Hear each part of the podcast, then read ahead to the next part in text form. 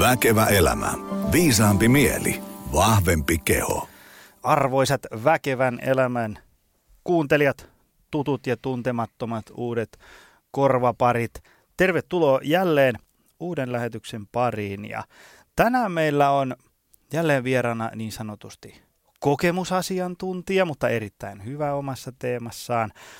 Ää, mä tiedän, että tämän lähetyksen kuuntelee loppuun saakka ihan varmasti tämän päivän teeman sydänystävät, mutta suosittelisin lämpimästi kuunteleen loppuun asti vaikka kirjat, kirjallisuus ja lukeminen ja muu siihen liittyvä ei olisikaan niin lähellä sydäntä, koska voi olla, että noin tunnin päästä elämä on vähän toisin.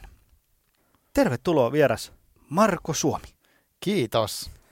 Voi olla, että mun fanikuplassa kaikki ei sua tunne eikä tiedä noin niin kuin kuka oot ja mitä teet, niin heitä tämmöinen muutaman minuutin tiivistys. Mikä miehiä?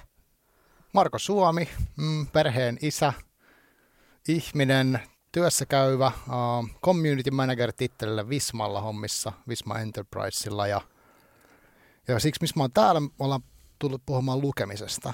Okei, mä oon kova lukija, se on hauska meriitti. Mä oon entinen, entinen kuntoliikkuja urheilija ja siitä, niistä piireistä me jollain tasolla sun, sun kanssa tunnetaankin. Kahvakuula Kahvakuula, joo, ja sitten on ollut hainyrkkeilyä ja nykyisin judoa ja ja tämä on tämmöinen hyvinvointimaailma on ollut lähellä sydäntä kauan, mutta, mutta nyt siis, uh, mitä mä teen mu- työn ohessa, niin mä pidän tämmöistä kirjapodcastia kuin Takakansi, mä puffaan sitä tässä nyt. Ja, tota, ja sitten ylläpidän semmoista blogia kuin Iso Mieli, missä kanssa käsitellään lukemista, kirjallisuutta ja muutkin kulttuuria. Ja mä oon niin semmoinen ehkä intohimoinen lukemisen harrastaja ja mä haluaisin edesauttaa siitä lukemisesta kirjoista puhumista, koska mä uskon, että niiden kokemusten jakamisella niin maailmasta tulee pikkasen parempi paikka. No ei, ei. Paha missio. no joo, tota hei, me ollaan siis täällä sen takia, että, että tota, niin kuin sanoit, sä oot työssä käyvä perheenisä, eli tämmöinen niin kuin, niiden merittien osalta ikään kuin tämmöinen tavallinen ihminen, Joo, tar- tavallinen. tarkoittaen sitä, että, että sulla on elämässä muutakin kuin kirjojen lukeminen. Tavallaan su, sulla ei ole niin kuin, niin kuin 24 tuntia vuorokaudessa lukemiselle, vaan sulla on mm. muutakin vastuuta Joo, ja, joo, niin ja haasteita ja niin edespäin. Mutta samaan aikaan, jos, jos muistan oikein, niin 111 kirjaa vuodessa. Niin, on se oli enkat. viime vuoden, viime vuoden tämmöinen Viime saldo. vuoden 2018 Joo. vuonna 111 kirjaa. Ja Kyllä. sehän tarkoittaa nopealla matikalla siis niin kuin kaksi kirjaa viikossa. Joo, aika päälle. tarkalleen, joo. Sanotaanko näin, että jos, jos mä nyt kaikkeni antaisin ja, ja niin kuin uhraisin kaiken ajan, vaivan, energian, rahan ja ihmissuhteet, mitä löytyy, niin mä saisin ehkä ensi viikolla luettua kaksi kirjaa. Mm. Mutta en mä pystyisi niin kuin, sillä niin kuin koko vuoden. Ei- 111 kirjaa vuoteen ei, ei vaan niin kuin onnistu. Mm. Mutta sitten se onnistuu sulta. Ö, mä en tiedä, miten tämä tiivisti. Kerro, miten se Marko tehdään. Miten luetaan 111 kirjaa vuodessa? Ajatellaan, niin kuin, Mm. no, lähdetään siitä, että, että joku haluaisi lukea enemmän kuin ehtii. Niin, niin miten se niin kuin tapahtuu? Okei. Okay. No ensinnäkin haluan sanoa, että se numero välttämättä ei ole tärkeä, Mm. mutta jos haluat lukea enemmän, niin silloin sen lukemisen pitää jotenkin upota sinne omiin rutiineihin. että mä uskon siihen, että sit se, niin se maailma, tai elämä on kuitenkin sitä omaa rutiinia, elämä on sitä, niin kuin, mitä joka päivä tekee, ja sitten me ollaan niin kuin niitä meidän rutiineja, tai mä oon ainakin, ja sitten helposti, että miten, miten sen neitä pieniä hetkiä saa viljeltyä sinne päivään. Että jos ko- aletaan, että se lukeminen on nyt tärkeä asia, niin sitten se on tietyllä tavalla priorisointia jossain. Ja jossain mä valitsen, että okei, mä en nyt sitten selaa tätä kännykkää, vaikka mä sitäkin selaan tosi paljon, niin mä valitsen sitten sen kirjan. Niin tota, mutta mä, yritän, mä oon yrittänyt upottaa sitä niin, että mä itse esimerkiksi mä asun Hyvinkäällä ja mä käyn Helsingissä töissä, niin siinä on työmatka ja mä käyn sen julkisilla, mä käyn bussilla. Mulla on heti siinä kaksi tuntia päivässä periaatteessa lukuaika. Okei, mä voin tehdä siinä muutakin ja usein teenkin, mutta siis se on niinku yksi, yksi mahdollisuus. Ja sitten toisaalta mä uskon semmoiseen, että tehdään, että jos haluaa saada jotain asiaa tehtyä, niin tosi pienetkin jutut on merkittäviä. Niin kuin, että jos mä luen viisi minuuttia keskittyneesti tai kymmenen, niin sitten jos mä luen viisi minuuttia päivässä, niin sitten tulee 365 kertaa viisi minuuttia vuodessa. Ja siinä kerkii lukee jo aika monta kirjaa. Plus okei, okay, mä oon suht nopea lukija ja uh, mä en lue välttämättä, niin kuin, on erilaisia lukijoita, että on semmoisia, jotka lukee joka ikisen lauseen tosi tarkkaan ja kaikki sanat ja hirveän sillä tavalla. Ja sitten on toinen ääripää, jotka lukee semmoisia niin pikalukijoita, että ne silmäilee sivun ja sitten jotenkin siitä saa semmoisen kuvan päähän ja sitten ne saa sen tiedon tai, tai sen fiiliksen. Uh, mä oon ehkä siitä väliltä, että mä oon suht nopea, en mikään meganopea, mutta mä pystyn, pystyn aika jouhevasti menee eteenpäin. Ja tosi paljon riippuu tekstistä. Mutta siis uh, pienet hetket tärkeitä, jonkinlaiset rutiinit. Ja sitten, mulla on kirjoja saatavilla, mulla on koko ajan, mulla on kirjaston kirjoja koko ajan kasa, mulla on hyllyssä semmoisia, mitä mä en ole lukenut. Ja sitten mä oon tosi kiinnostunut niistä kirjoista, mitä mä luen. Että mä haluan lukea ne. Eli, eli ehkä se, että että jos haluaa lukea, niin musta ykkösjuttu on se, että on semmoisia, mitä oikeasti mä haluan nyt tämän kirjan tästä nyt lukea. Ja sitten siihen löytyykin yllättävästi se niin, kuin niin sanotusti aika. Et se on niin kuin jännä semmoinen taika, että jos löytyy kiinnostava juttu, niin jotain tapahtuu, että aika, niin kuin, aika muuttuu.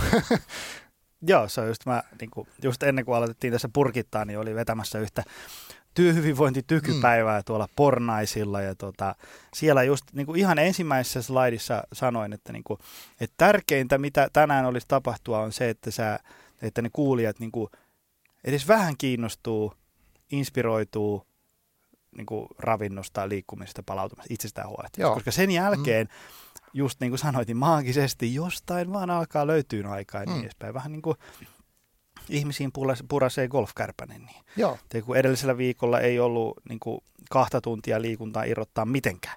Ja sitten mm. sunnuntaina purasee golfkärpänen, niin kas kummaa, kun seuraavalla viikolla löytyy 14 tuntia golfiin. Se on ihmeellistä, niin, mutta niin, tuollaista käy koko ajan. niin. Joo. Ja sitten se, että, että niin kuin golf, golfkärpäsen purastessa edellisellä viikolla vaikka 70 euroa tunnista personal traineriin oli ihan kohtuuton raha, mm. mutta seuraavalla viikolla 6500 niin. uudesta putterista on ihan ok, koska se Joo. mun peli vaatii sitä.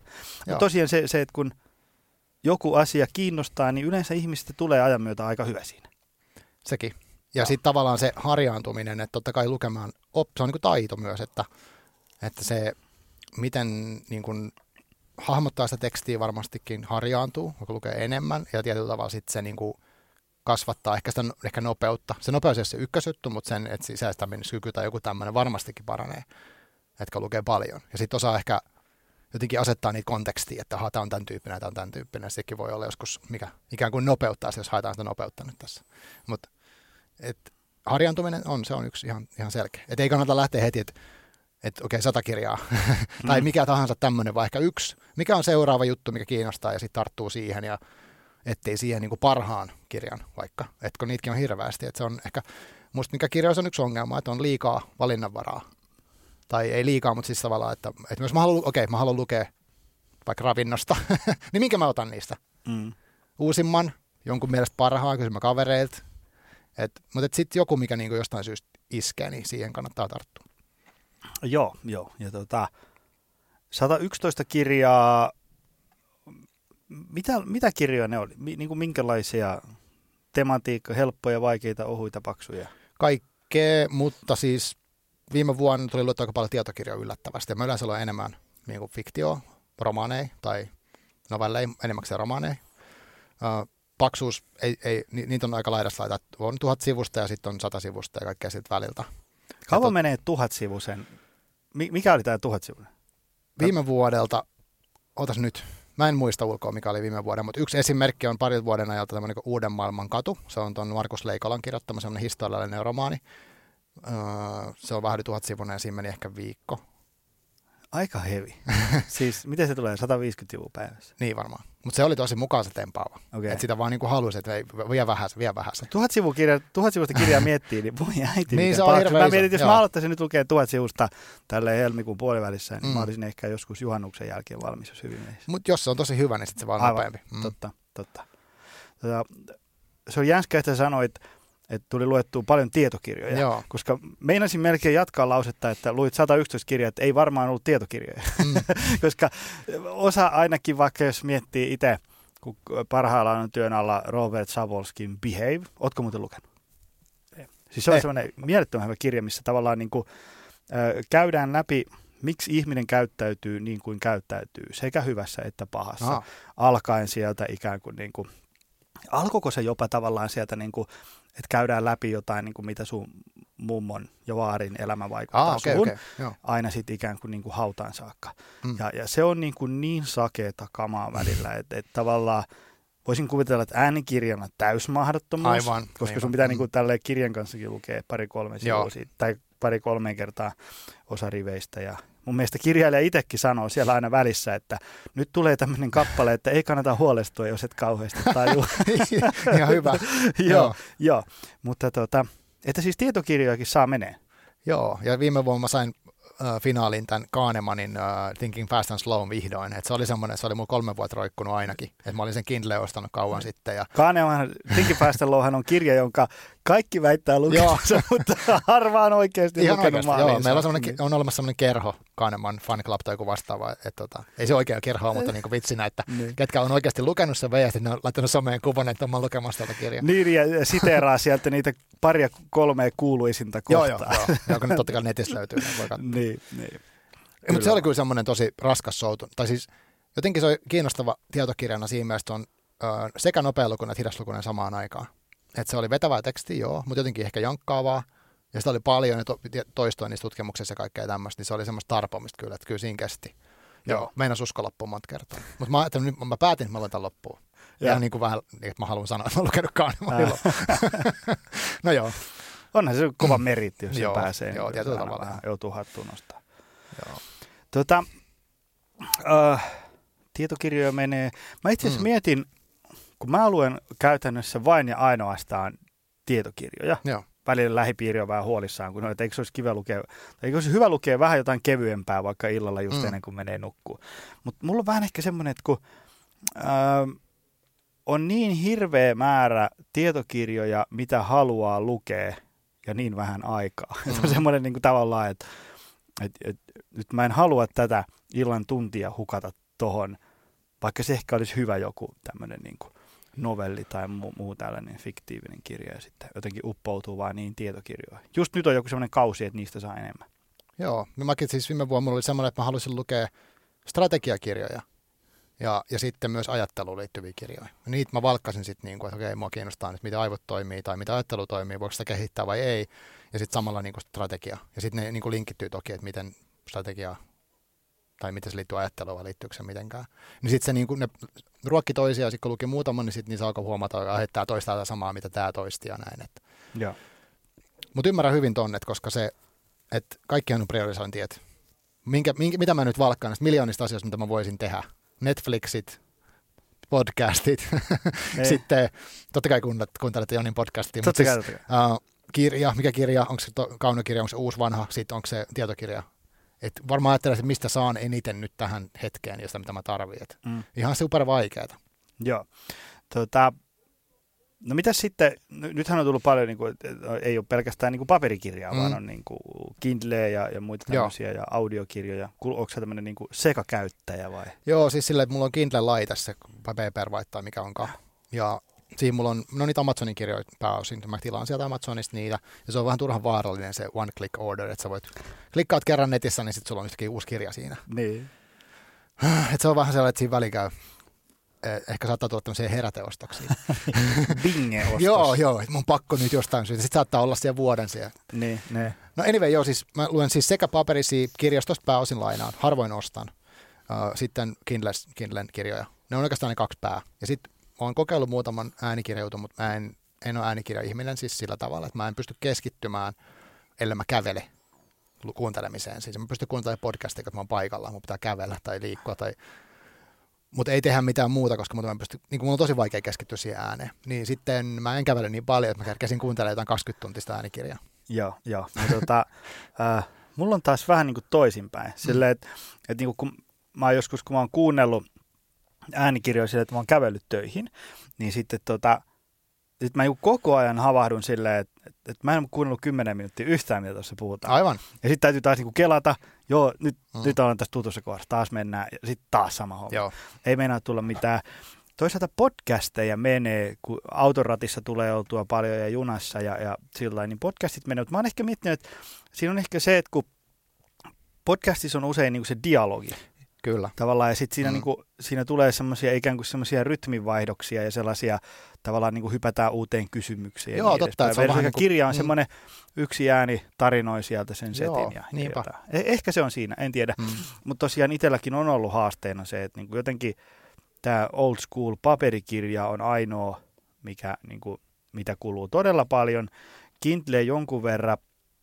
Kindlessä ehkä se voi olla, että mä en osaa käyttääkään sitä aparaattia riittävästi, mutta se tavallaan, että kun tulee johonkin kohtaa, sitten mietit, että hetkonen, mitä siinä alussa oli tästä? Ja sitten tavallaan kirja on jotenkin niin kuin nopeammin lärättävissä Niin on, sinne ja, ja sitten pystyy sille. Mä oon samaa mieltä, että sen, sen pitäisi ratkaista se, ä, että se on niinku käytettävyysjuttu. Niin on, niin Ja on. miten mä saan nyt nopeasti katsottua sen asian ja sitten palattua, ettei se hukkaa sitä kohtaa. Sitten se stressaa, että jos se hukkaakin sen kohan, koska on tottunut siihen, että usein käy niin, kun käyttää jotain laitetta. No hei, sitten me päästään siihen, niin kuin, siihen tavallaan niin kuin päivän pihviin. Mm. Eli, eli tota, miksi ihmisten kannattaisi lukea? Mitä siitä hyötyy? Niin just hyötyä, joo. Niin tavallaan, niin kuin, että joku on silleen, että hei, tiedätkö, okei, ehkä vähän kiinnostaa, mutta miksi? Näinpä. Niin mit, Tosi mitä kysymys. Marko Suomi sanoo siihen? Tuo on hyvä, pakko sanoa, että se on hyvä kysymys. Mä, kerran. mä tätä miettinyt paljonkin tätä kysymystä. Ja mä mietin sitä aika usein, että mä tykkään siis puhua tästä kirja, kirjan lukemisesta paljon tuolla netissäkin ja muuta. Ja, että kyllähän mä uskon, että siitä on niin kuin, vähintään iloa. Ja ehkä niin kuin, jos mä mietin nyt, mennään vaikka siitä romaanipuolelta, niin mun mielestä luettu teksti, ehkä kuunneltukin mahdollisesti, niin on keino, ainut keino oikeastaan päästä toisen ihmisen pään sisään. Sillä tavalla, että, että mä voin, jos mä luen vaikka, mä, mä oon sen sun kirjoittaman kirjan vaikka elämä, niin mä ikään kuin vähän sen pääsen sinne, että mitä, sun, mitä Jonin niin kuin päässä tapahtuu. I, ikään kuin mä pääsen kurkkaa sinne, mitä sä oot nyt päättänyt jakaa siitä sun ajatteluprosessista jopa. Kun taas jos mä, mm, mä kuuntelen ihmistä livenä tai katson videon tai TVtä tai leffaa, niin sit mä, mä näen sen, mitä sieltä on tullut ulos, mutta mä en pääse sinne, mitä sen, sen ta- tyypin niin kuin päässä sisällä tapahtuu. Et se kirja on niin kuin tavallaan keino mennä, mennä semmoisen henkilön ajattelun sisään tai kokemuksiin ja tunteisiin, mitä mä en ikinä pääsisi muuten. Et mähän olen aina omassa päässä ikään kuin vankina periaatteessa tässä Niin. maailmassa. Mutta jos mä, mä luen vaikka jonkun afganistalaispojan tarinan, niin sitten mä niin kuin pystyn kuvittelemaan, minkälaista olisi olla afganistalaispoika niin kuin Afganistanissa silloin, kun USA on, on sotinut siellä esimerkiksi, niin kuin joku tämmöinen. Tai joku ihan täysin vieras mulle kokemusmaailma. Niin mä oon niin elän hetken siellä. Uh, et se on musta ainutlaatuinen, mikä kirjoissa on. Ja tari- tarinoissa toki siis ilman muut puhuttukin tarina varmasti tekee vähän samaa. Mutta mut sitten tota, ja halvin tapa. että et mä voin matkustaa paikasta toiseen ilman, että mä liikun mihinkään.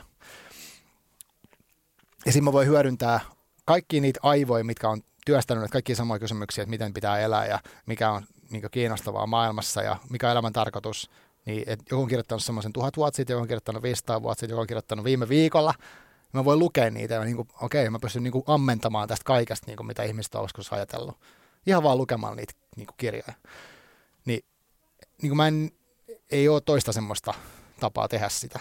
Ja, ja sitten siinä on, mikä mun mielestä vielä on kiinnostavaa, niin äh, siinä tapahtuu jotakin, että jos mulla on, sanotaan mulla on se video, jos me katsotaan sunkaan yhdessä joku video, niin okei, siinäkin on se tulkinta, mutta me, me niin kuin nähdään sama asia. Me nähdään, okei, tämä on vihreä, toi muuttui siniseksi nyt toi räjähti ja sitten sieltä tuli liskoihminen sen sisältä ja näin. Ni, niin tota, sitten, äh, jos me luetaan joku kirja, niin meillä voi lähteä se mielikuvitus, se, se niin kuin mikä se mielikuvitus tapahtuu, niin se äh, visuaalisuus tai se, miltä se näyttää, miltä se kuulostaa se juttu, niin se voi olla ihan eri, tai se onkin eri meillä kahdella. Niin se, että mitä sen kirjan ja mun pään välissä tapahtuu, niin se on myös semmoinen ainutlaatuinen juttu. Eli se tulkinta ja sitten esimerkiksi just se, että miksi joku leffa tuntuu väärältä, kun se on tehtykin jostain kirjasta ja mä oon kuvitellut sen erinäköiseksi. Mutta se on musta kiehtovaa, että meillä on kaikilla se ihan oma niin visio siitä, mikä se on. Aivan. Just nyt kun kerrot näitä, niin tuli mieleen, että pitäisi varmaan lukea vähän enemmän romaaneja, kun no, no ei tavallaan niin kuin resonoi kauheasti tietokirjallisuuteen, mutta sitten rupesi miettimään, että itse asiassa joo. Et, et, et, tota, mä rupesin miettimään, että koska mä oon viimeksi lukenut jotain tämmöistä niin non-fiktiivistä. Ja se on varmaan joku niin kuin Remeksen kirja Mm. jostain niin kuin tosi kaukaa. Se oli joku sellainen, onkohan siellä joku semmoinen niin kuin kuudes päivä joulukuuta. No, No, semmoinen. Hämärät, siis mä- se, se liittyy jotenkin Suomen itsenäisyyspäivään. Nyt, nyt kun muistan sen kirjan, niin olihan se kyllä mukaansa tempaava. Mm. Ja sitten siinä tavallaan niin kuin kävi sitä tarinaa päässä läpi Mm. silleen, Mm. niin kuin, huomattavasti mielikuvituksellisemmin kuin vaikka, että katsoo leffa. Joo. Kun leffa on semmoinen, kun se selittää, että tämä on näin. Niin, se mä- ja kirja sen. taas Mm. on paljon enemmän Mm. silleen, se jättää niin kuin tulkinnalle varaa. Joo, joo, se siinä musta on kiehtovaa. Mutta e, kyllä mun mielestä hyvä, hyvä tietokirjakin pistää tapahtumaan jotain siellä mielikuvituksessa ihan yhtä lailla. Ja sitten se, e, jos on hyvin kirjoitettu, niin se, että mä rupean peilaamaan sitä, että mitä tämä nyt, mitä tämä tyyppi tässä sanoo, niin siihen, mitä mun elämässä on vaikka tapahtunut aikaisemmin. Ja että okei, saanko mä tästä mitä irti, mitä mä saan irti, mihin mä voin niinku verrata ja mihin se, minkä kasan päälle mä sitä niinku pinoan. Ja kyllä mun mielestä sielläkin on ihan samalla että en mä tiedä, on, voiko niitä sillä tavalla, ehkä ne laittaa vähän erilaisia juttuja sykkimään päässä, toki. Mutta ajatusrakenteet kuitenkin. Ja sitten voi tulla, mun mielestä niin parhaimmillaan kirjasta tulee semmoinen, toki tämä voi siis tulla myös jostain esityksestä, tarinasta ja mistä vaan, mutta että, että mä ajattelen jotain juttua ihan eri kulmasta kuin mitä mä oon aikaisemmin ajatellut. Kyllä se voi tulla musta tietokirjastakin ihan samalla lailla. Et, et voi, mitä jos olisi näin? Niin se on musta se iso juttu. Et, et, et, no, va- vaikka toi Minna Huotilaisen se aivot työssä, niin mun mielestä siinä, niin kuin mikä oli, ei se nyt ehkä radikaali, no okei, jos mä oon tottunut tekemään mun työt, mun arjen tietyllä tavalla, ja sitten Minna esittää siinä, mutta hei, nämä, nämä tämmöiset jutut ei ole niin kuin aivoille hirveän hyväksi, aivot kaipaa sitä ja tätä ja tota. Niin sitten sit tavallaan tulee se, okei, mitä jos mä eläisinkin eri lailla, onko mun pakko elää niin kuin näin, kun mä oon tottunut, vai mitä jos mä tekisin näin, ja mitä jos mä arvostaisin mun aivoja. niin, niin. niin kuin, että sitten se voi johtaa siihen, että hei, mun pitää toimia eri tavalla ja, ja niin edespäin. Et, riippuu vähän, että mihin, se, mihin kohtaan se niinku kolisee. Mutta sitten mä uskon siihenkin, että, että on tosi, tai jos mä ajattelen niin, että mä, mä itse haluan, sitä on mun, mä en välttämättä sano, että kaikkien pitää, mutta mä haluan, että ne kirjat niinku vähän haastaa mua ja pistää mut ajattelemaan eri tavalla. Että mä en halua lukea pelkästään tietynlaisia tarinoita tai tietynlaista tietokirjallisuutta, koska mä ajattelen, että mä uraudun siihen. Niin kun mun tulee uusi signaali jostain muualta, niin siinä on pakko niin suhtautua siihen jotenkin, että okei, mitä tämä tarkoittaa. Et, ja parhaimmillaan se on niin kuin, niin kuin tavallaan elämää mullistava kokemus. Mä just siitä mietinkin, että luetko sä semmoisia kirjoja, on niin kuin ensiksi se ennakkokäsitys, että tämä on ihan huuhaata. Tai semmoista, niin kuin, että, että ei ole näin. Tavallaan niin kuin joku, että jos ajatellaan, että joku kirja edustaa jotain vaikka niin kuin rajusti sun arvomaailman vastasta. Luette semmoisia? Ää, liian vähän varmaan, mutta mm, mä haluaisin lukea niitä enemmän itse asiassa. Et toi, toi on sellainen tiedostettu tota, puute.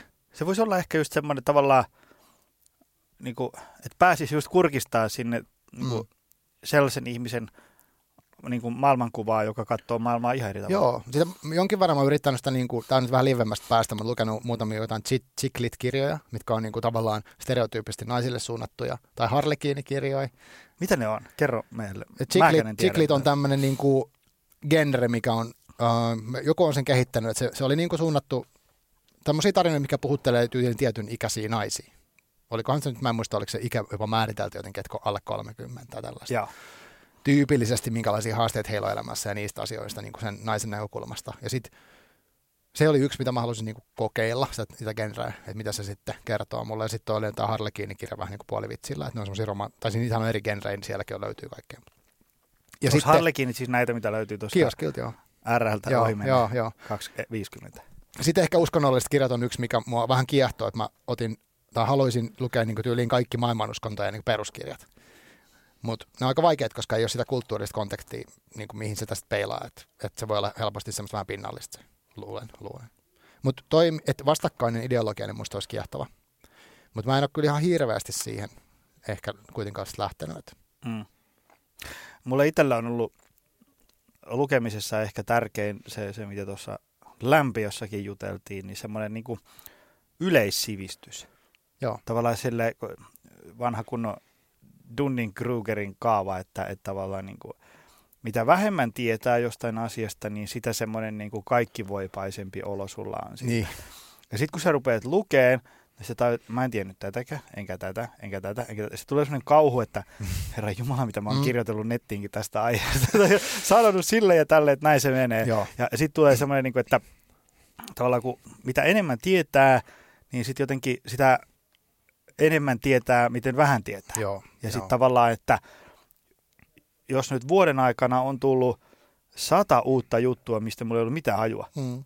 niin voi olla, että tässä maailmassa on muuten aika paljon asioita, mistä mulla ei ole niin mitään kärryä. Ja Joo. sitten se on ehkä itsellä lisännyt tavallaan sillä niin kuin mielenkiintoa maailmaa Joo. kohtaan. Mm. Siis sillä niin kuin, että vaikka en monia asioita hyväksy, enkä Mm. niitä allekirjoita, Mm. mutta on silti niin kuin kiinnostunut, että jos Joo. joku, joku kirjoittaa mun mielestä tai sanoo tai on jotain mieltä, niin jotain ihan puuta heinää, Mm, mm, jos aikaisemmin oli silleen, että ei saakeli mitä sontaa, mm. niin sitten nykyään onkin enemmän silleen, että on toi nyt tota mieltä, että mistä se johtuu, Niin, että se on on tota hyvä. mieltä. Joo, ja, ja on että. Mm. että tavallaan, niin kuin, että minkälaisten linssien läpi katsoo maailmaa joku, joka on jotain mieltä. jostain. Joo, joo.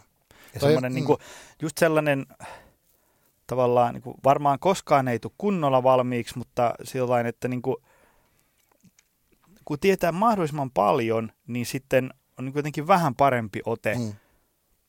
No tietysti ammattipuole, ammatin puolesta niin kuin ravinto, liikunta, palauminen, arihallinta, näin päin, mutta sitten niin kuin, ihan yleisesti ottaen joku niin kuin, maapallon tulevaisuus, talousasiat, näin. ihmissuhteet, kaikki tämmöiset. Kun on niin kuin, sille saanut niin kuin vähän maistaa, mm. Mm. sille, että, että ymmärtää, että, että vitsi nämä on monitahoisia juttuja, miten nämä linkittyy toisiinsa. ja Niin edespäin. Se on onkin ehkä lisännyt semmoisen, niin kuin, semmoisen niin kuin kiinnostuksen vähän niin kuin kaikkea kohtaan. Joo, toi on tosi hyvä. Mä, mä huomaan, että tässä kun puhutaan, niin toi tietokirjapuolella mä oon nyt varmaan tosi paljon mennyt sitä kautta, että mä, niinku, ehkä mä uskon jo siihen, että se asia on tärkeä, mä luen siksi.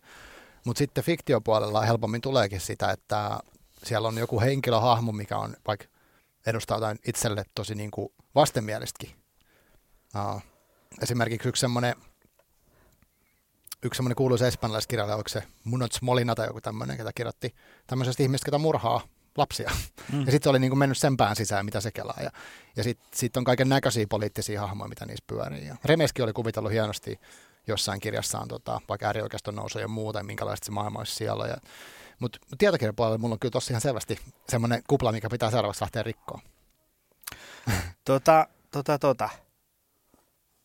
Tässä itse asiassa oli hyvä, että just tuossa muutaman päivän ennen meidän lähetystä tuli täältä Helsingin Sanomien juttu Joo. sinusta ja, ja tota, muista tyypeistä. Otsikko. Tällaiset ovat bileet, joissa pitää istua tunti hiljaa, eikä viinaakaan saa juoda. Loistava otsikko. Eli tota, ö, lukubileet. Joo. Eli Hyvinkään kirjaston järjestämässä tapahtumassa osallistujat pääsivät Marko Suomen johdolla nauttimaan rennosta tunnelmasta kirjallisuuden parissa. Ja täällä on, täällä on niin kuvia tilaisuudesta. Täällä, ei niin kuin, täällä ei niin kuin kauheat reivit ole käynnissä, Joo. vaan ihmiset istuu ja lukee. Kyllä. Kerro vähän näistä. Uh, lukubileet on semmoinen konsepti, mikä on uinut Suomeen jostain, jostain ulkomailta, niin kun ne tulee Kallion kirjasto alun perin testasi sitä viime vuonna. Jossain, ta- heillä oli itse asiassa avajaiset ja näin. Mutta lukubileiden idea, ja mä halusin siis, mä kuulin siitä, mä halusin, okei, okay, mä haluan kokeilla tätä. niin siis se on siis tämmöinen mm, tilaisuus, jossa on aika ja paikka, kutsutaan ihmisiä, ihmisillä on mukana oma kirja tai lainaa sieltä paikasta, jossa on kirjasto. Ja sitten sovitaan, että okei, tässä on vaikka tunti, tunti aikaa, että kukaan ei häiritse muita, että me luetaan. Tai jos ei halua lukea, niin voi olla hiljaa. Mutta siinä ei niin sit muille lukurauha. Ja sitten tunnin päästä tai se ajan päästä, niin sitten on jonkinnäköinen fasilitoitu keskustelu. Et se voi olla, että okei, mitä luit, miksi luit sitä, niin kuin mä tein viimeksi tuolla. Tai sitten se voisi olla joku teema. Ja sitten se käydään läpi ja sitten jatketaan lukemista ja lopetetaan. Et se on hyvin simppeli tapa, mutta mut siinä on jotain ainutlaatuista, kun tuut, oot tilassa ja o, sulla on kirja, ja tavallaan se tiedät, että ne muut on siellä kanssa sitä varten. Sitten luette mun mielestä omaa kirjaa ja uppoutuu niin kuin siihen omaan juttuun. Niin se on aika hämmentävä fiilis. Koska usein kun ollaan yhdessä, niin sitten sen tä- tilan täyttää ääni tai puhe tai joku puhuu ja muuta hiljaa ja niin edespäin. Mutta toi on sitten niinku erilainen tapa. Se oli musta tosi kiehtovaa, että mä haluaisin kokeilla ja me testattiin ja ö, osallistujat tykkäsivät ja sehän on tärkeä juttu. Tämä voisi olla vähän niin kuin mikä tahansa isin tai äitin tai mun ihmisen niin kuin omaa aikaa. No kyllä. Voisi kuvitella. Että mm. sitten sulla on niin kuin, se on pyhitetty sulle. Se on vaikka siis niin kuin, Niin. jossain kotona lukee Mm. sohvan nurkassa, niin siinä koko ajan joku tuutsi, Helposti joku tuonne, hei, no miksi sä oot tehnyt tuota, sun pitäisi tehdä tää. Tuo odottaa Niin, pino, pino niin. jotain laskuja, odottaa tuolla, tuo odottaa remontti, tuo odottaa joku tekemätön. Mut, niin kuin moni osallistuja näissä, mitä mä oon muutaman kerran näitä kokeillut, niin sanonutkin, että, että vähän hienoa, että voi vaan tulla tämmöiseen tilaan ja kukaan ei just odota mitään, mä voin sitten lukea ja sitten lähteä pois. Et, tavallaan äh, toinhan voisi melkein niin tuotteista joskus kuntosali hommaksi, että et on näitä meditaatio, ohjattuja meditaatioita, niin silloin voi olla ohjattu lukeminen, en mä tiedä. Mutta joo. Ei, tämä, tämä näyttää mainiolta. Tai, tai Mm. voi varmasti niin kuin on kivaa. Tai silleen, niin kuin, että saa mennä rauhassa johonkin lukemaan. Joo, ja sittenhän tuonhan voisi niin kuin, muokata mihin tahansa vaikka työyhteisöön silleen, että luetaan 15 minuuttia. Joo. Koska kuitenkin meille puhutaan tosi paljon siitä, niin kuin mainitsin Minna Huotilaisen kirja, ärsyketulva, kaikkea informaatio, bla bla bla, ja tehtäviä joka paikassa, niin että et onhan toihan yksi keino rauhoittua. Joillekin voi se meditaatio vaikka olla vaikeaa. Että mitä mä nyt tässä istun vartin tai kymmenen minuuttia. Mutta kyllä sä nyt pystyt lukemaan vaikka jotain lehtiartikkelisin kymmenen minsaa. Niin, niin. Et, et tota, ton voi, tota voi niinku soveltaa monen eri tavalla sama juttu.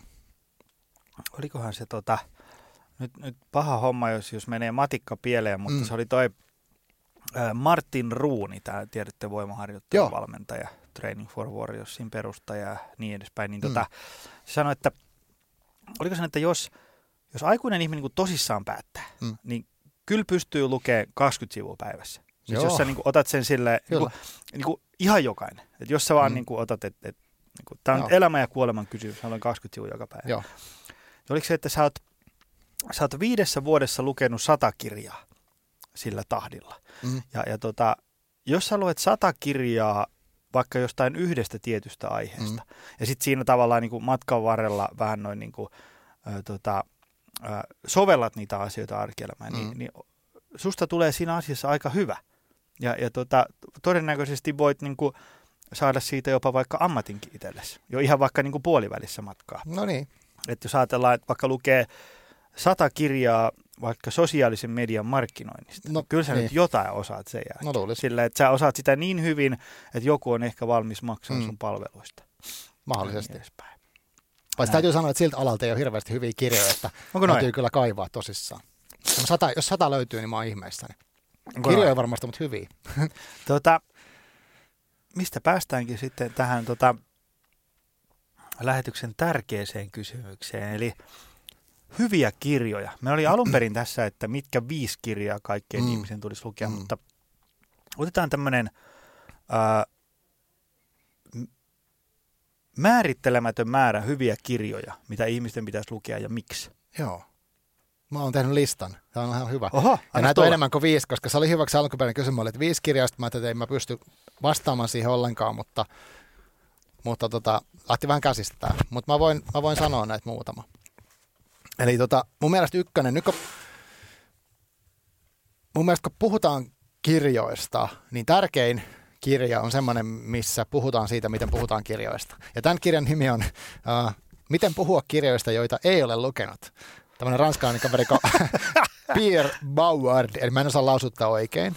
Ja. Mutta hän, hän puhuu siinä lukemisesta siten, että se ei ole niin maailman vakavin asia, että lueksa joka ikisen kirjan samalla tavalla.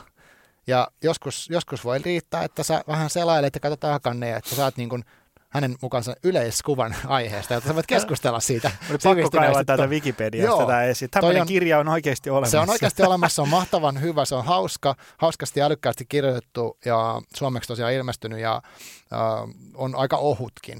Niin tämä on musta semmoinen hyvä lähtökohta. Ja se osaa mun mielestä siinä, vaikka se puhuu humoristisesti, se myös on hirveästi, se arvostaa niin kirjoja ja se kertoo muutamista kirjoista, kirjoista sellaisia tarjoja, mitkä liittyy siihen aiheeseen, vaikka että esimerkiksi semmoinen, että henkilö on paikkakunnalla X viettämässä aikaa. Ja sitten hänellä on sama nimikö jollain luennoitsija, mikä on kutsuttu puhumaan johonkin. Ja jotenkin hän sattuu olemaan siinä samassa tilassa. Hänet kutsutaan puhumaan siitä aiheesta niille jollekin opiskelijoille, mistä hän ei tiedä yhtään mitään. Ja sitten hän lähtee soveltaa siinä ja sitten siitä tapahtuu kaikkea outoa juttuja. Mutta yleensäkin, että et voi olla, että jostain kirjoista, joku kirjoista kannattaa lukea kokonaan, joskus kannattaa katsoa Wikipediasta, mistä on kyse, ja voi lähteä keskustelemaan. Että et osaa niinku asettaa niitä oikeisiin raameihin. Mm. Että vaikka kuinka merkittävä sit on niinku, tämä ja tämä kirja ja mihin se liittyy. Ja, et, et vaikka, et mitkä kirjat on tärkeitä sosiaalisen median markkinoinnissa tai, tai tota, uh, vaikuttamisviestinnässä tai maanviljelyksessä tai vastaavassa. Se on, Mistä se on, tuli tosi, mieleen, mm. jääkö sulla ikinä kirjat kesken? Joo, tosi usein. Okei. Okay. Et, et, Syystä että? Uh, se on yksinkertaisesti mun mielestä huono, ei kulje. En, en, en näe arvoa lukea sitä loppuun tai ei, ei kiinnosta enää. Uh, odotukset on ollut väärät. Kaiken näköistä. Mä tosi herkästi jätän kesken, koska sitten Ää. on paljon muuta odottaa siellä hyviä, mitkä, mikä mä haluaisin lukea. Se ei ole niin epäonnistumista ei. kirjan lukijana. Ei, ei sillä ole mitään merkitystä. Niin kuin, niin kuin leffa jäisi kesken. Niin, ja siis se on niin kuin, mun mielestä kirjata vähän niin kuin matka. että mä lähden johonkin tuohon suuntaan tolleen, tämä on tämmöinen reissu. Mutta sitten mä katson, että tämä ei anna mulle mitään tämä reissu enää tässä vaiheessa. Joskus mä kärvistelen sen loppuun asti, vaikka se olisi surkea. Ja joskus, joskus haluan, koska mä uskoin, että se on hyvä. Mä niin haluan uskoa siihen. Sitten mä totean, että ei se ollut kuitenkaan. Kyllä mä jätän jo. Ei, ei ole mitään Joo. syytä, miksi lukisi aina loppuun asti. Et se ei ole semmoinen niin ehkä just en tiedä, onko tässä Suomi-mentaliteetti, onko se klisee sanoa näin, mutta että jos on suomalaisella ihmisellä on tehtävä, jos sillä on tehtävä luo kymmenen kirjaa vuodessa, niin sitten niin lukee ne sille armottomasti, niin, että se lukee kaikista pahimmat ja vaikeimmat kirjat ja sitten se vaan kärsii sen. Joo, joo. No, mutta tämä oli yksi, tämä on musta tosi tärkeä kirja. Ja se antaa musta semmoista rentoa, niin kuin, hyväksyvän rento asenne siihen, että ei vaikka kiinnosta lukea ollenkaan. Että eihän sekään ole mikään niin juttu. Uh, sitten tämmöinen kuin Väkevä elämä, Joni Jaakko. Oi, oi, oi, oi. Eli tämä oli, uh, mä oon lukenut aika paljon näitä tota, hyvinvointi, tai mä en tiedä voisi sanoa hyvinvointikirjauksia, mutta semmoisia niin kuin, uh, miten, miten asemoidaan kuntoilu ja liikunta ja voimailu ja ravinnot ja kaikki nämä tämmöiset asiat. Mä oon lukenut tosi monta erilaista eri tekijöiden kirjoja suomeksi ja englanniksi, mutta mä haluaisin tämän nostaa siksi, että uh, mä samaistun siihen tyyliin, millä sä oot sen kirjoittanut ja, ja tavallaan siihen, että sä että mun mielestä siinä niin kuin saarnaa liikaa alaspäin, että sinä olet tyhmä, jos et toimi niin kuin minä sanon vaan. Että, että enemmänkin semmoista ruokit hyvin silleen sitä, että okei, no että ootko sä miettinyt, että mikä on niin kuin, miten sä haluat priorisoida näitä juttuja ja miten, mitä vaikutuksia sillä mahdollisesti sit on. Ja, etkö se on mun omissa käsissä kyllä, mutta yleensä ainakin mä tarviin niin vinkkejä, ei ehkä vinkkejä, vaan enemmän sitä, niin kuin, miksi mä tekisin tämän näin. Ja mitä, mitä idea siinä on, koska se on vastenmielistä usein lähteä liikkumaan uudestaan. Vaikka mullekin, koska mä oon entinen kova liikkuja nykyisin vähän semmoinen laiskanpuoleinen.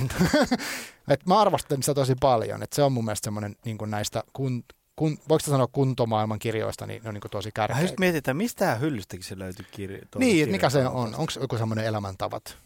En mä joku, tiedä. joku sellainen. Mutta siihen se on kokonaisuus kevyt sohvafilosofia. No joo, mutta siihen oli muutakin, että se ei ollut pelkkää sitä liikuntaa. Joo, kun se, se mm. oli, se, siitä meinasi tulla ensiksi semmoinen pelkkää, ainakin omasta mm. mielestäni hyvä jumppakirja. Sitten kun tavallaan siihen alkoi tulee niitä sivuraiteita niin paljon, niin mm. niin sitten mä ajattelin, mm. että no ehkä me tehdään semmoinen, että se puolet kirjasta on tämmöistä elämänfilosofiaa ja sitten kun mm. sitä kautta toivon mukaan ihminen innostuu teemoista, niin sitten loputon, että tälleen voisi niin, olla hyvä joo, syödä, tällä olisi hyvä liikkua. Kyllä, ja mua kiinnostaa tosi tosi paljon enemmänkin, itse kun luen, niin mä haluan perusteluja, että miksi joku on mm.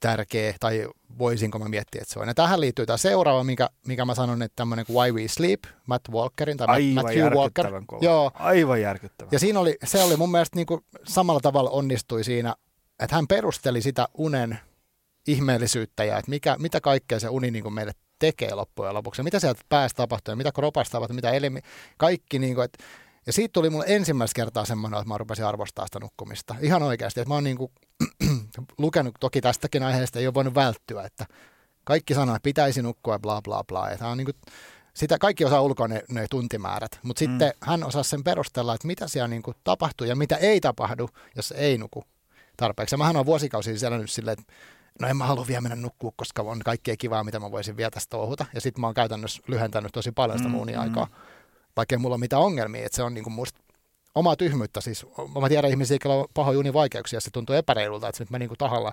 Et tämän, tämän kirjan jälkeen mä oon siis konkreettisesti kuukausi, mä luin sen ja mä oon muuttanut mun vuorokausirytmiä pelkästään tämän kirjan takia. Tosi merkittävä. Pystyyköhän se, onko se siinä kirjassa yhtä hyvin ikään kuin, niin kuin popularisoi niitä vaikeita asioita. Mä oon katsonut suurin piirtein kaikki haastattelut, mitä löytyy YouTubesta kaverista. Joo, mä en ole yhtään katsonut. Mutta... Se, tota, kun se miksi se kutsuu itsensä sleep diplomat? Joo, kun tämmöinen. Joo, niin se, kun se tavallaan niin kuin, se osaa puhua niistä asioista sillä mm.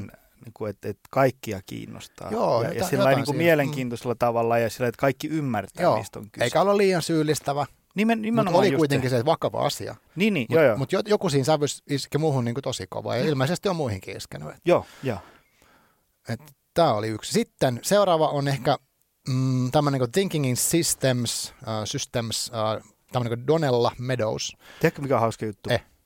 Uh, mä tilasin kasan kirjoja, mm. Joista toi oli yksi, mm. ja se tuli jälkilähetyksenä. Mä just löysin, ja mä en edes muistanut, että mä olin tilannut Aa. sen, koska se oli joku semmoinen kirjojen ostos binge, missä Aa, ostin sen. Ja, ja se, se löytyi eilen meidän toimiston pöydältä. Se oli kirjekuori, missä oli mun nimi. Mä ajattelin, mikä täällä on? Niinpä. Katsot, ai niin, mä oon Toi on hyvä, jos tulee tommosia, ei muista tilanneensa.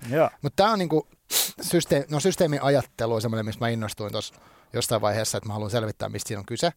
Kysehän on periaatteessa siitä, että uh, maailma on tosi monimutkainen ja kaikki asiat, niin kuin, vaikka nyt sitten tähän uneen liittyen, on niin monimutkaisia, että niitä on, on helppo sanoa, että kannattaa nukkua, mutta sitten, että mitkä kaikki tekijät vaikuttaa toisiinsa ja mitkä ei vaikuta ja millä viiveellä ne tiedot meille tulee ja muuta, niin tämä systeemiajattelu on niin sitä, että yritettäisiin saada joku kokonaiskuva jostain monimutkaisesta ilmiöstä niin, että mä voin kommunikoida se jollekin toiselle. Ja ne on siis helposti kaavioiden piirtelyä ja tämmöistä näin. Mutta se oli hyvä perustelu siihen, että mi, mi, miten sitä voi hyödyntää omassa elämässä ja työympäristöissä ja kaikessa tämmöisessä. Et mäkin työkseni teen tämmöisiä niin yhteisön managerointijuttuja se on niin kuin, mä teen tosi monien erilaisten ihmisten kanssa, erilaisten yksiköiden kanssa ja se on tosi monimutkainen se kokonaisuus ja se ei toimi niin kuin paina nappia X, niin sitten tapahtuu Y, vaan aivan, siinä on paljon aivan. muita. Mihin liittyen muuten, tota, Joo. äsken just puhuttiin äh, tota, äh, Robert Sapolskista, Joo. joka mielestäni niin kuin ehkä suurin nero, mitä maan päältään kantaa. Mm. Ja hän sanoi siinä yhdessä haastattelussa, että kirja, joka on vaikuttanut hänen ajatteluunsa enemmän kuin mikään muu, Joo. on semmoinen kuin Chaos, Making a New Science. Okay se mulle justiinsa saapu Noniin. ja, ja tota, se odottaa siellä lukemista. Se vähän avasin sitä ja näytti kyllä aika sakelta kamalta, mutta tässä, hän just selitti se, että, niin. se, että, se voi niinku kirjoitettu noin niinku vuonna 97. Joo. Ja, ja tota, se tavallaan, niinku, että kun sulla on joku asia, missä mm. on niinku kasiljoona muuttujaa, kyllä, kyllä. mutta miten sitä pystyy niinku kuitenkin ymmärtämään? Miten just näin, toimii. joo. Mutta tämä oli yksi. Sitten, sitten tähän vähän liittyen on tämmöinen, tämä on myös muutaman vuoden vanha matkaopas tulevaisuuteen, Elina Hiltunen, suomalainen futuristi, hän kutsui itse futuristiksi. Siinä, siinä käsitellään niin tulevaisuusajattelua, että miten se tarkoittaa, voiko tulevaisuus ennustaa vai ei. Ei tietenkään voi, vaan että, mutta tämän kirjan teema on se, että millä tavoin, erilaisilla tavoin voi tulevaisuutta ajatella niin, että siitä voi saada jonkun niin kuin, vaikka, vaikka skenaariotyöskentely on että semmoinen, mm-hmm. että arvioidaan, että – mitä voisi tapahtua tälle asialle seuraavan jonkun tietyn X vuoden aikana, mitkä tekijät siihen mahdollisesti vaikuttaa, jos käy näin, mitä sitten, niin sillä voi vähentää sitä tavallaan tulevaisuusahdistusta ja sitten varautua erilaisiin tilanteisiin. Kaikkeen ei tietenkään voi varautua, mutta, mutta siinä annetaan työkaluja semmoiseen, että miten voi vaikka haistella trendejä ja sitten miten laatia konkreettisesti jotain tämmöisiä, että Kuulostaa kevyesti paranoidi optimisti kirjan Ehkäpä. Siskolta Mä en tai veljeltä. lukenut sitä ollenkaan. Etkö? En, en. Mä oon siis, kuullut, että se on hyvä. Voi, voi, voiko olla somevaikuttaja ilman, että on lukenut paranoidi optimisti? Mutta se on ehdottomasti siis listalla. Niin se on aivan käsittämättä. Siis semmoinen niin tavallaan, että jos, jos vaikka perustaa firman, mm. niin mun mielestä firmaa ei saisi perustaa ennen kuin pystyy todistamaan, että on lukenut paranoidi optimisti. Okei. Okay, Erittäin hyvä Mutta jos varmaan firmassa, voisin kuvitella, että yrittää enää niin liiketoimista tai mistä tahansa organisaation toiminnassa, mm. niin tulevaisuusskenaariot. Mitä, että mitä tapahtuu vaikka, jos kaikki ihmiset lopettaa salilla käynnin mm. jostain syystä tai matkustamisen kokonaan, tai, niin miten, mitä sitten, mitä mm. voidaan toimia. Ja, ja sitten henkilökohtaisessa elämässä voi toki miettiä jotain, jotain skenaariot myös. Tosi kiinnostava. Mä suosittelen kaikille ehdottomasti. Ja nämä mun mielestä systeemiajattelu, nukkuminen, matkaopasta, tulevaisuuden ajattelu, sitten tämä niin sun elämän, niin kuin sit tavallaan se terveys, niin tulevaisuuteen ää, ei voi varautua, mutta jos me jotenkin ollaan niin kuin virkeitä ja mietitään juttuja, ollaan niin kuin ymmärrät, yritetään edes ymmärtää näitä kaikki monimutkaisia juttuja, niin mä uskon, että me ollaan niin kuin, voidaan paremmin periaatteessa. Joo, joo. Se, uh, se... Sitten mulla on vielä ehkä yksi, mikä mä haluaisin nostaa, niin näitähän riittäisi toki, mutta tämä, kun puhuttiin mielikuvituksesta, ja, ja siitä, tämä on, on ollut aika paljon siis tämmöistä niin kuin tavallaan tietokirjaa, niin tämä yksi on sitten tämmöinen, mikä mun mielestä näyttää lyhyessä tilassa sen mielikuvituksen voiman. On tämmöinen kuin Sattumia. Daniel Harms on venäläinen kirjailija ja se on semmoinen lyhyt, missä on yhden sivun tarinoita. Ja ne on niin absurdeja, että se, siinä niinku, ne, niitä hämmästyy ja nauraa ja ihmettelee, miten joku voi edes ajatella näin. Ja voiko, voiko tälle nauraa tyyppisiä juttuja. Että yhden tai kahden sivun lyhyitä purskeita niin kuin mielikuvitusta. Niin se semmoista niin kuin jos ei se herätä mitään, niin, niin mä ihmettelen suuresti. Että se antaa paljon semmoisia, niin kuin, että ai, että mielikuvitus voi olla näin siistiä. Okei. Okay. Joo. Mä just tässä, kun sä luettelet, että kaivelen näitä, joo, näitä joo. internetistä esiin. Kyllä. Ja... Et toi on ihan, ihan tota, tavallaan klassikko niin tuommoisessa. tosi tiivistä ja se sopii niin kenen tahansa arkeen periaatteessa. Joo. Et nämä oli, mä valikoin nyt näitä vähän sillä tavalla, että, että mi- mistä voisi saada jotain ehkä tässä ajassa irti. Ja mä, kyllä mä uskon, että mielikuvitus on niin tosi tärkeää, jos mietitään, jos mietitään tulevaisuutta, mietitään niin sitä, että meidän elämä vaikuttaa pelottavalta, että on ympäristökatastrofi on ja, ja ihmiset kuolee ja kaikki menee päin helvettiä, Ne. niin sitten, että, että jos se niin kuin valtaa pelkästään meidät, niin, niin sit voi olla toivotonta ja voi olla niin kuin vähän surullista, että kaikki vaan niin kuin muuttuu mustaksi mössäksi. Mutta että, että jos mielikuvitus on kuitenkin tosi tärkeä toivon ylläpitämisessä, voidaan me kuvitella erilaisia tulevaisuuksia ja voidaan me kuvitella elämää ilman joka vuotista lomamatkaa, että kaatuuko se. Niin kuin tavallaan sellaisia kaikki juttuja, niin mä uskon, että nämä, niin kuin, nämä kirjat voi tukea toisiaan. Joo, joo. Se siis niinku, liittyen just siihen, mitä puhuit tuosta niinku tulevaisuudesta ja siitä, Mm. että, että, että se ei, ettei olisi niin kauhuissaan sen kanssa. Niin. Niin. Tavallaan just se, että, että mitä enemmän ö, on niinku yleissivistystä ja, ja ymmärtää sen, että mihin suuntaan maailma on niinku pääsääntöisesti jo menossa. Oletko muuten lukenut tämän Hans Roslingin? Joo, faktojen maailma, joo. Onko, oliko se hyvä? Multa, se, mulla on Hans Roslingin faktojen maailma mentävä aukko vielä Aha. sivistyksessä. Kyllä mä tykkäsin. Hän, hän mun mielestä siinä, sitä on tosi paljon kritisoitu myös, mikä on Okei. hyvä. Mutta Millä tavalla muuten? äh, hän, hän syytetään li, liiasta optimismista. Voisin mut, kuvitella, että tämmöistä on, Joo, mutta mutta mut, mut mun mielestä se on uh, musta kirjan niin sanottu beef, tai, tai niin kuin tämä ydin on siinä, että että jos joku asia on epäselvää, niin sitten voi yrittää etsiä sit, niin kuin dataa ja katsoa, miten se asia on oikeasti. Tai mitä on nyt tapahtunut, onko trendejä nähtävillä, tämmöisiä juttuja. Että se ei vaan fiilispohjaa. Mutta mut toki hän, sit, hänen, hänen, niin kuin, hän yritti siinä niin kuin kommunikoida, että tosi moni asia maailmassa on mennyt parempaan suuntaan. Mutta kritiikki on sitten sitä, että okei, ne välttämättä aina jatku siinä Mm. suunnassa, tai että, että sä et huomioinut vaikka just ympäristön muutosta, että se on mennyt huonompaa ja kaikkea tällaista. Mutta musta se ydin oli, että hän pystyy käyttämään dataa, visualisoi sitä, näyttää, että okei, asiat on niin oikeasti näin. Ja ennakkoluulojen niin kuin poistamista tavallaan tiety, tietyissä jutuissa. Kyllä se mun mielestä kannattaa lukea. Oliko sulla muita kirjoja siinä vielä? Onhan näitä vielä. Anna tulla vaan. No. No. Meillä on tässä vielä lähetystä aikaa. Ah, okei. Okay. Sitten on, Tuli No, no, tuosta joo. just tähän väliin Joo, nopeasti. sano. Öö, öö, tiedät Yuval Noah Harari? Juu. Ootko lukenut hänen no, kolme ne kirjaa? kolme, joo on. Oot kaikki lukenut? Joo. Mulla on, mulla on eka luettu, Mm. mm. siis Sapiens, Mm. mikä oli siis, kuvaa siis sitä, että miten me ihmiset ollaan päädytty tähän pisteeseen, missä Mm. me ollaan. Joo. Ja se, se on ehkä, niin kuin, melkein sanoisin, että paras kirja, mitä on ikinä lukenut. Öö, helposti top kolme. Mm. Ja, ja tota, niin kuin, tykkään tyypin tavasta kirjoittaa ja ennen kaikkea siitä tavasta ajatella. Ja et, niin kuin, harvemmin lukee semmoista ikään kuin, niin kuin tietokirjaa, että sä oot vähän niin kuin joka aukeamalla, että vau, en ole muuten Mm. tätäkään ajatellut. Niin, Kun Yleensä aivan. kun lukee tietokirjaa, niin tulee paljon semmoista, no tän tiesin, Just, tän tiesin. Mutta siellä tulee paljon sellaista, niin kuin, että, että aivan tämä johtuu tästä. Ja Mm. sitten niin kuin semmoista, se oli niin kuin todella viihdyttävä kirja. Ja, ja hän just sanoo tästä tulevaisuudesta, että, että niin kuin asiat on menossa parempaan suuntaan, mutta se ei ole niin kuin sanottu, että ne jatkuu hyvin, Mm. vain niin kuin, että nostetaan jalat pöydälle ja seurataan, kun ne menee hyvin. Vaan sille pitää, niin kuin, se Aktiivisesti, hyvä joo. tulevaisuus pitää niin kuin rakentaa. Et ei, se ei ole sanottu, että, niin kuin, se, niin kuin, että se niin kuin todennäköisesti menee Mm, hyvin, vaan, kyllä. vaan sille pitää tehdä Mm. jotain. Joo, mun mielestä siinä on paljon hyviä viestejä. Mä tykkäsin kyllä hänen kirjastaan.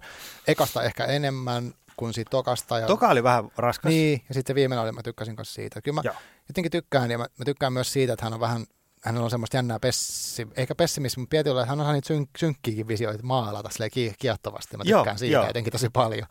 Joo, ja sitten se, se tavallaan, niin kuin se sanoo siinä mm, Tokassa ja, ja muistaakseni kolmannessakin kirjassa, että et ei tulevaisuudesta voi heittää kuvaan tämmöisiä erilaisia niin kuin arvauksia. No juuri näin. Et, et, voi käydä näin, Mm, mitä sitten? niin. Voi käydä näin, Just. mitä sitten? Ja siellä Mm. on just niin kuin sellaisia, että se mikä oli tavallaan se, niin kuin se, se synkkää optimismia oli just se, että tavallaan, että jos että ihmisellä on ollut duunia sen takia, kun meillä me voidaan tehdä joko lihastyötä, mm. kantaa laatikoita paikasta toiseen, ja, ja no, robotit ja muut koneet vie ne, on vienyt jo aika kyllä, paljon. Kyllä. Ja sitten meillä on, meillä on riittänyt vielä duunia sen takia, koska me, me pystytään ratkaisemaan monimutkaisia ongelmia.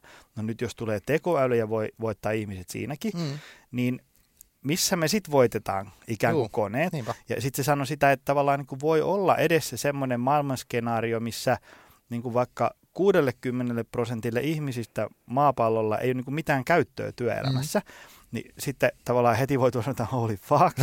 niin, mutta sitten se oli silleen, että et ehkä tässä pitää vaan niinku ruveta miettimään niinku työn suhdetta elämään uusiksi. Aivan. Tavallaan, että et sitten mm. meillä on paljon enemmän aikaa tehdä mm. muuta kuin tavallaan, että pitää käydä töissä, jotta saa palkat Just näin. tai niinku laskut maksettua. Joo, kyllä.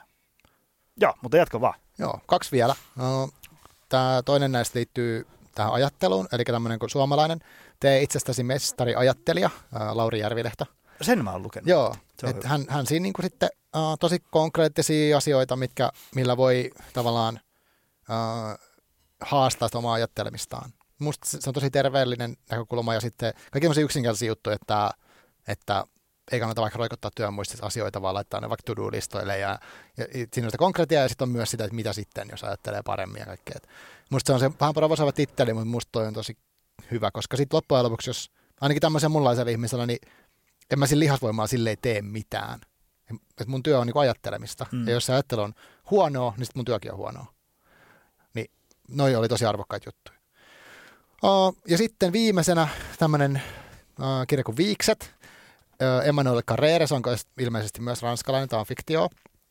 Ja tota, tämä kertoo, en nyt koko tarinaa spoilaa, mutta alkoi niin herkullinen tilanne on se, että on, on tämmöinen mieshenkilö pääosassa ja hän on, hän on, niin kuin, hän on aina ylpeä viiksistään. Ja sitten yhten päivän ajan ne pois. Ja sitten hän on silleen, että no hei, huomaaks vaimo, tai mitä vaimo suhtautuu. Hän niin etukäteen funtsii sitä. Sitten vaimo huomaa mitä. Ei huomaa mitään. Hän on viikossa koko ikänsä ja, ja sitten tota, hän on ajanut ne. Ja sitten, sit siitä, ja sitten sit se mies alkaa epäilemään sitä, että eikö se niin kuin huomannut sitä? Vai, vai mikä tässä on niin tämä juttu? Ja sitten se kysyy jossain vaiheessa, että hei, että huomaat sä mitään eroa musta? Sitten vaimo, ei, ei hän mitään huomaa. Ja sitten hän on, että ei, mutta hei, mä ajoin mun viikset. Ja sitten se rupeaa, että mitkä viikset? Ja, ja sitten sit se niin kuin eskaloituu se asia, että mitä sitten, että oliko tämä nyt totta vai ei? Mitä tämä tarkoittaa, jos oliko mun niitä viiksi ollenkaan? ja ja, ja sitten sit, sit, sittenhän siitä tulee kriisejä ja kaiken näköistä, mutta se menee sitten ihan villiksi lopuksi. Mutta et semmoinen, että mitä se todellinen, mikä, mitä tämä meidän todellisuus on ja mitä jos se sakkaakin? Mitä jos mä en, en niin kuin olekaan tässä niin kuin tietyllä tavalla? Aika jopa pelottavia skenaarioita. Niin musta sekin lyhyt tarina, mutta tosi semmoinen iskevä. Mistä tuli mieleen, jos tämä on esimerkiksi ranskankielinen, niin luetko sä kirjoja yleensä alkuperäiskielellä vai? Suomennettu pääosin, mutta toki sitten nämä, vaikka nämä strategiakirjat tai just tämmöiset jotkut uudet tietokirjat, niin jos mä ne sinne Kindle otan, niin ne vasta englannin kielellä. Mutta englanniksi ja suomeksi mä pystyn lukemaan muilla kielleen. Joo, joo. Se on tota, siinä kun se käännetään suomeksi, mm. niin no mä en nyt tiedä esimerkiksi, jos mä luen jotain vaikka, mikä on käännetty Ranskasta suomeksi, mm. niin mulla ei ole mitään kärryä, kuinka hienoa se no, on just, ranskaksi. Ei, Mutta tavallaan semmoisia, mitä on käännetty englannista mm, suomeksi, mm. niin joskus kun sitä lukee, niin sinne saa olla varmaan aika taitava se kääntäjä, koska välillä kun sitä lukee, niin sitä näkee, niin kuin, että mitä tämä on ollut englanniksi. Tämä ei ole ihan niin joo. hieno, niin sitä on vaikea selittää. Mutta no, tavallaan, tiedän, niin, joo, joo. Et siinä mielessä on itse tykännyt, naut, tykännyt nauttia ne niin kuin aina alkuperäiskielellä. Joo. Tosin sekin rajoittuu vain niin kuin sitten englantiin Joo, joo. No, tietokirjoja minusta on helpompi ehkä tai en mä tiedä, mä oon aika vähän lukenut fiktioa niin kuin alkuperäiskielellä loppujen lopuksi, että mä en tiedä, osaisin mä niin kaikki niitä aistia, mitä siellä on sitten, mutta mm, tietokirjasta mm. ehkä ne on kuitenkin jotain tavalla suoraviivaisempia, en tiedä. Mulle tuli tuosta mieleen semmoinen kirja, mikä menee, no nyt sinne on ehkä kiilannut tosiaan tämä Sapiens ja muita, mutta aikaisemmin niin kuin kovin, mm. mitä on ehkä ikinä lukenut, on semmoinen Daniel Gilbertin Stumbling on Happiness. Ootko lukenut? Olen kuullut tuosta, mutta en... Se, se on niin kuin todella kova. Se on tämmöinen niin kuin evidence-based kirja ää, ikään kuin tavallaan onnellisuudesta ja, ja mm. tämmöisestä, niin kuin, että miten me ihmiset koetaan elämä. Ah. Ja se on, tota, mä en nyt muista, oliko se sitten Harvardissa vai missä duunissa kyseinen kaveri, Joo. mutta tota, Uh, siitä löy- sen niin kuin tosi viihdyttäviä TED Talkia löytyy, ne voi katsoa niin kuin mm. alkulämpöinen, jos niin haluaa vähän ottaa, että mistä on kyse. Mutta se on niin kuin, tavallaan niin kuin, niin kuin koko ajan siteerataan tutkimuksia ja Joo. avataan niin kuin sitä, että, että niin kuin miten, niin kuin esimerkiksi jos, se oli ehkä ensimmäinen kirja, joka sai mut ajatteleen tavallaan, niin kuin, että miltä maailma näyttää toisen ihmisen, tiedätkö, niin kuin mm. linssien läpi. Joo. Ajattelen, kun se kertoi siellä hyvin sellaisia esimerkkejä, että, että jos, jos, jos ajatellaan, että me ollaan tälleen kaksi tyyppiä, mm. ja sitten me nähdään niin kuin siamilaiset kaksoset, niin voi olla silleen, että, että voi saakeli. Että, että toi ei voi olla niin kuin nautinnollista elämää. Aivan. Mutta ne on aina ollut sillain. Niin, niin, Niin, niin ne niin. voi olla silleen, että tämä on niin kuin parasta elämää ikinä. Niinpä. Ja sitten se kirja sai niin kuin aatteleen, tiedätkö, silleen, niin kuin, Mm. että no ei se voi olla totta. Mm. Sitten sä oot silleen, että no mitä se onkin. Ja Niinpä. sitten niin kuin mä, mä muistan, että mä niin kuin tosi pitkään mietin tavallaan niin kuin kaikki sellaisia asioita, että Mm. se, niin kuin, se selitti just siinä kirjassa, että miten tavallaan niin kuin, elämä on tämmöinen niin kuin subjektiivinen kokemus. Että niin kuin, vain mä Mm. voin tietää, millaista on olla Joni Just ja näin. millaista elämä on ja niin kuin historia ja tulevaisuus ja kaikki nämä. Kyllä. Ja vain sä voit tietää, miltä tuntuu olla sää Mm. ja, ja niin kuin, tavallaan se, se selitti sitäkin, että, että tavallaan niin kuin kaikki on niin kuin loppujen lopuksi tunnetta, että jopa Mm. mm. niin kuin keltainen väri on loppujen lopuksi tunne siinä mielessä, mm. että tavallaan että, että sun pitää niin kuin nähdä se keltainen, sitten se menee tuosta silmämunan Kyllä. läpi sun aivoihin ja siellä syntyy niin kuin tuntemus keltaisesta. Aivan. Ja, sit, ja siellä on niin kuin tosi monia tämmöisiä esimerkkejä, kun se niin kuin tavallaan heittää jonkun väittämä, sitten sä olet, että eihän tätä näin ole. Niin, Ja sitten seuraavaksi tulee, että onpa. niinpä. Ja sitten kun se selittää niin kuin silleen, että, että tavallaan, että, että, että kerroppa, jos tuota niin kuin avaruudesta nyt tulisi niin kuin olio, joka ei ole ikinä nähnyt keltaista ja saapuu sieltä, että hei, homo sapiensit, mä oon kuullut, että teillä on täällä asia nimeltä keltainen, että mitä Niin, se on. Aivan. Niin mitä sä rupeisit tekemään, on saman tien, että sä ottaisit niin banaania ja näyttäisit, että näetkö, tämä on keltainen. Mutta ilman sitä banaa, Mm. ja sä rupeisit osoittelemaan, että näetkö, tuolla, tuolla on keltainen paita tuolla. Aivan. Ja sen olion pitäisi nähdä se keltainen ja niin edespäin. Mm-hmm. Että tavallaan se, että elämä on niin kuin loppujen lopuksi niin pitkälti sitä tunnetta ja sitä, että miten ihmiset kokee asioita. Niin, just ja se, mitä tapahtuu sen pään sisällä ja se oma tulkinta. Eihän mä tiedä just, että onko sun keltainen sama kuin mun. Niin, niin nimenomaan, nimenomaan. Että mitä vaikka mun punainen on ollut aina niin kuin sun vihreä. Niin. Ja sitten me ollaan vaan niin kuin nähty ne Niin, silleen. niin, ja niin. Mä en muista, tästäkin joskus keskusteltiin. Mä en muista, miten se keskustelu sitten päättyi. Mutta Mm. se oli niin kuin todella semmoinen, niin kuin, että jos se on niin kuin yhdistää sellaista viihteellistä kerrontaa ja, Joo. ja sitten niin kuin tutkimustyötä Mm. ja, ja niin edespäin. Toi olisi tosi tärkeä varmaan, kun musta, niin, no, itsekin tuossa somen, somen kanssa on paljon tehnyt töitä ja teen ed- edelleenkin tietyllä tavalla, niin se, me puhutaan paljon siitä, miten some kadottaa meidän empatiaa ja miten niin tapellaan siellä. Ja meidän, että varmaan sitäkin, että okei, että mä oon siellä, oletan tiettyjä asioita, joku toinen olettaa jotain muuta ja sitten me väitellään jostain jutusta, mistä kun niin kuin tavallaan tosi subjektiivisia juttuja yritetään vängätä sitten johonkin yhteen, että tämä on, tää mun juttu on oikein, ei kun tämä mun. Ja sitten kai se on inhimillistä, mutta ehkä se jollain tavalla kärjistyy netissä helposti, niin se Joo, Noihän on tosi joo. tärkeitä varmaan tuommoista harjo- mieti, että miten, miten, mä ajattelen, miten toi ihminen nyt ajattelee tästä ja miksi, just, Mm, miksi se on mm. valinnut, tai miksi sillä on tämmöiset arvot ja onko ne niinku kiinnostavia, tosi kiinnostavia asioita. netti on vähän niin kuin toi auton tuulilasi, että sen, voi, sen kun heittää kahden ihmisen väliin, niin ihmiset sanoo mitä vaan. Niin, näkö, näköjään. siis niin kuin, että, että, ei ikinä sanoisi tuossa No kyllä. tuossa Sanomatalon aulassa. ymmärrän. Mutta näin. Joo. Oliko sulla vielä siellä jotain? Kyllä kirjat oli tässä, on niitä varmaan vielä lisää, mutta nää, mun mielestä näillä pääsee alkuun. Jos, jos, mit, jos, jos nyt pitäisi näistä vaikka valita kaksi, niin mä ottaisin ehkä just ton, miten puhua kirjoista, joita ei ole lukenut. Ja sitten mä ottaisin varmaan ton ähm, matkaupas tulevaisuuteen. Nyt näin tällä kertaa. Kyllä, nämä, nämä kirjalliset on vaikeita sillä, että jos joku kysyy, että no suosittele mulle jotain kirjaa. Ja sen kun pitäisi tietää, niin kuin, että mitä, mistä sä oot kiinnostunut.